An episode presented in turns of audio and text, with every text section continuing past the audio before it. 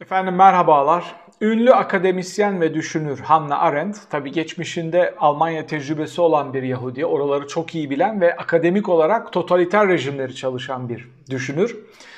Diyor ki, otokratik ve totaliter rejimlerde yaşayan memurlar, liderlerinin sadece yasalarını, yönergelerini, emirlerini değil, niyetlerini de gerçekleştirmek isterler. Şöyle açalım konuyu. Goebbels de yargıçlara, hakimlere yaptığı konuşmada diyor ki bir karar vereceğiniz zaman, bir karar aşamasına geldiğinizde öncelikle anayasaya, yasalara, yönetmeliklere bakmayın. Führer benim yerimde olsaydı bu durumda nasıl bir karar verirdi? Öyle düşünün, öyle karar alın diyor. Yani diyor ki yasa, anayasa, yönergeler bunlar bağlayıcı değil. Tıpkı geçmişte Efkan Alan'ın dediği gibi, tıpkı birkaç hafta önce Süleyman Soylu'nun dediği gibi ne diyor? Tutuklayın, yıkın, kırın, geçin yasa anayasa önemli. Biz arkanızdan geliriz. Şimdi bu örnekleri niçin verdim? Bu örnekleri şunun için veriyorum. Çöken bir yapı var. Sanayiye gaz veremiyor. Enflasyonu düşüremiyor. Temel gıda maddelerini temin ettiremiyor. İnsanlar bir alışveriş yapabilmek için 4-5 tane market gezmek zorunda kalıyor. Ama bu yapı kafayı İmamoğlu'na takmış ve onu başarısız gösterebilmek için kabineyi görevlendirmiş, her şeyi bir tarafa bırakmış, onunla uğraşıyor ve oradan bir çıkış aramaya çalışıyor. Neden böyle yapıyorlar? AKP tüm medyası neden her şeyi bıraktı ve buradan yürümeye çalışıyorlar? Erdoğan'ın İmamoğlu üstünden kurgulamaya çalıştığı yol haritasını özetliyorum.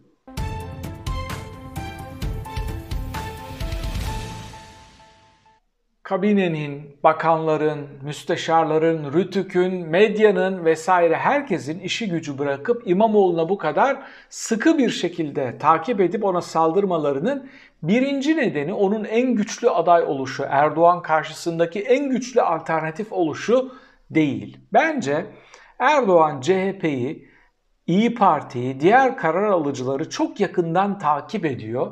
Bence daha fazlası da var. Onları dinliyor. Bence daha fazlası da var. Onların içinde adamları var. Karar aldığı ekipler içinde görüştüğü, birebir bilgi alabildiği adamları var. Ve Kılıçdaroğlu aday olmazsa potansiyel olarak lobisi çok güçlü olduğu için en güçlü aday olma ihtimali olan aktörün İmamoğlu olduğunu biliyor ve bu yüzden de Mansur Yavaş'ı görmezden gelerek tüm objektifleri onun üstüne çeviriyor. Hangi Erdoğan? Doğal gaz sevkiyatı yapamadığı için sanayideki üretimi durduran, daha birkaç ay önce açılışı yapılan 3. E, havalimanı, İstanbul'daki 3. havalimanının işte o depo bölümündeki çatısı çöken, uçuşlar yapılamayan, oradaki bağlantı yolları olmadığı için, şehre çok uzak olduğu için, metrosu olmadığı için oradaki e, işte uçma için oraya giden yolcuların mahsur kaldığı, çevik kuvvetle zapturap altına alınmaya çalışıldığı, tablonun her tarafından döküldüğü, yani devletin artık işleyemez hale geldiği bir yönetimin başında olan Erdoğan her şeyi bırakmış, kabinesini İstanbul'a sevk ediyor. Yardım etmek için değil, çare bulmak için değil, ortak akılla bir çözüm bulup buradan çıkabilmek için değil, İmamoğlu'nu başarısız, aciz gösterebilmek için. Ve çok enteresan, iletişim başkanlığı koordinasyonunda tıpkı geçmişte işte gezi olaylarında yaptıkları gibi, tıpkı işte o süreçte uydurulan yalanlar aynı ağızdan, aynı manşetlerde olduğu gibi bazı şeyler uyduruyorlar ve bakanlar gerçekliği olmayan bu bilgileri paylaşıyor, tweet atıyor, üstüne yorumlar yapıyor. Ne gibi? Tıpkı Göbels zamanında olduğu gibi bir yalanı defalarca söyleyip sizin de defalarca duyduğunuz bu örnekte olduğu gibi. İşte bu olaylar vuku bulurken İstanbullu can derdinde ama AKP iletişimi geçmişten hatta fotoğrafta kısa kollu biri var. Yaz aylarında çekildiği çok belli.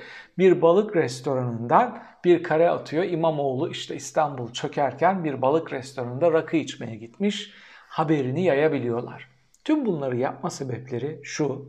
artık AKP rejiminin normalleşme ihtimali ve gerçekler üstünden insanlara bir şey sunma ihtimali kalmadı. Gerçekler üstünden bir şey sunma ihtimali ne demek? Yani bir şey uydurmak zorundalar. Ekonomi çöküyor, dış güçler. İşte dış politika çöküyor, işte bize tuzak kuruldu.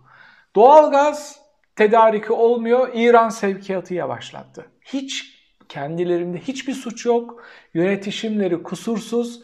Bu hikaye üstünden bu hikayeyi kurtarabilmek için sürekli tabanlarını yemleyecek bazı şeyler uyduruyorlar.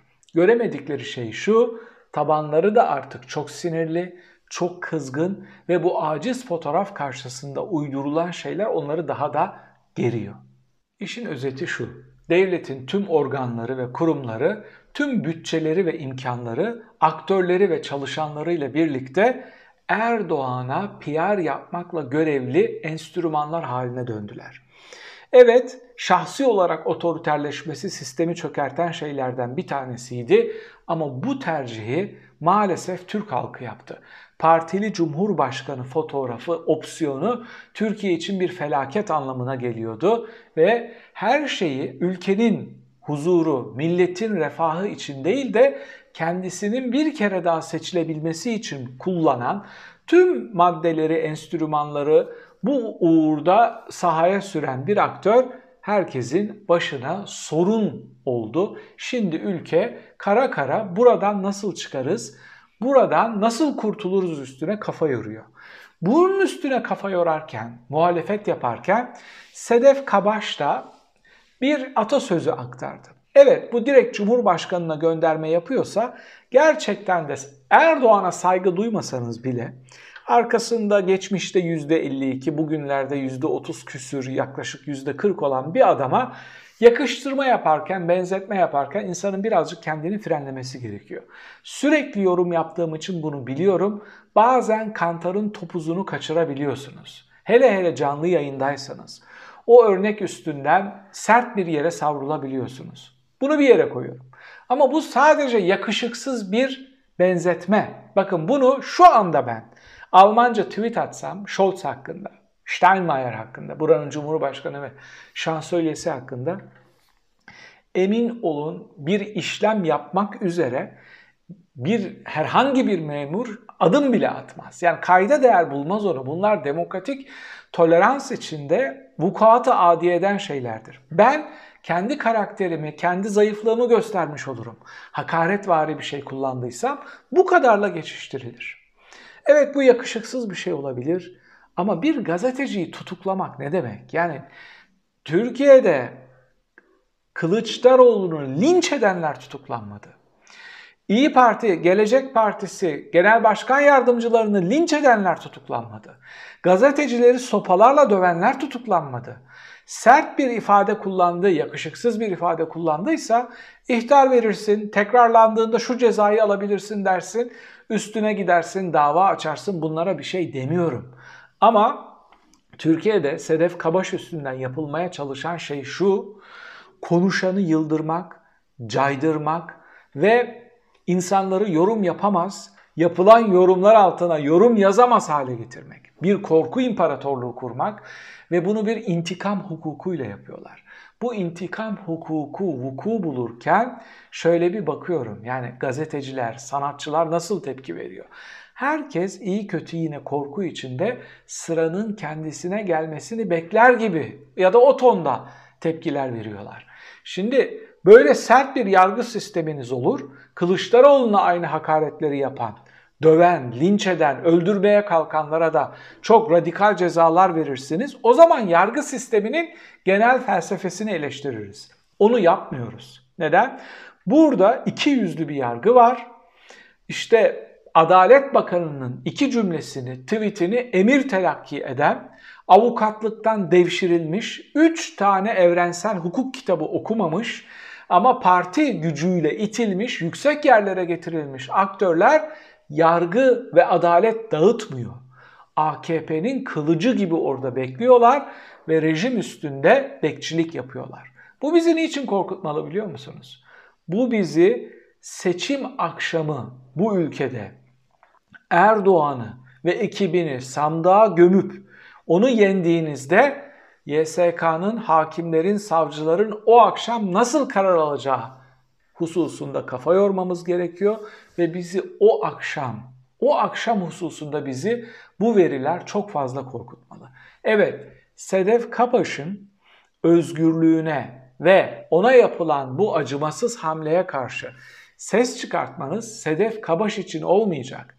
Sizin geleceğiniz için olacak. Bu ülkedeki seçim güvenliği için olacak. Zira bu ülkedeki her şey, kar yağışı da, verilmeyen gazda, artan enflasyonda, dövize endeksli mevduat hesapları da hepsi bir sonraki yani ilk seçimde vuku bulacak gelişmeleri etkilemek için yapılan hamleler. Milletin geleceği, devletin geleceği, bekası için yapılan hamleler değil. Bir başka şey de şu, tüm bunlar vuku bulurken sosyal medyaya yansıyan bir kare hepimizi hayal kırıklığına uğratmıştır kısmen. Şimdi diyoruz ya o soğukta, karda, kışta belki saatlerce 3 tane ekmeği daha uyguna alabilmek için bekleşen insanlara yine o kahraman YouTuber'lar, bir nevi meslektaşlarım diyeyim yani YouTube'dan biz de yayın yaptığımız için mikrofon uzatıyorlar ve görüşlerini soruyorlar. Diyor ki biz spor yapmak için buradayız. Bir yürüyüş olsun diye geliyoruz. İşte hareket etmiş oluyoruz. Bu ekmek bana çok iyi geliyor diyor. İşte ben bunun için onu alıyorum. Yani açlık çekiyorlar. Açlıktan tir tir titriyorlar. Üstleri kar tutmuş ama AKP'ye ve Erdoğan'a olan sadakatlerine bir gölge düşer diye dişlerini ısırıp kan kusup kızılcık şerbeti içtik demeye devam ediyorlar. Çok enteresan bir kare. Muhalefet bu kare ve bu gerçeğe göre hareket etmesi gerekiyor. Sırf seçimlere hazırlanmak için değil bakın. Seçimleri kazandıktan sonra onları yenmek için saatlerini ayarlayıp bekleyen bu cehalete iktidarı devretmemek için kuruş çalmayacakları, kuruş iltimas geçmeyecekleri harikulade bir program hazırlayıp iktidarı bir daha cehalete kaptırmamak için, partizan bakışlara kaptırmamak için bir program hazırlamaları gerekiyor. Yayını kapatmadan önce bir iddiayı burada zikretmek, zikretmek istiyorum. Ankara Emniyetinde alenen işkence olduğunu Ömer Faruk Gergerlioğlu başta olmak üzere gazeteciler, akademisyenler, sanatçılar dillendirmeye başladılar. Bu utanç verici tablonun durdurulması için bunu dillendirmeyi burada kendime görev bildim. Elinden gelen herkes bunu dillendirerek işkencecilerin yarın çok acımasız bir şekilde yargılanıp acımasız bir şekilde bedel ödeyeceklerini onlara hatırlatması gerekiyor. Bir sonraki videoda tekrar birlikte olmak üzere efendim. Hoşçakalın.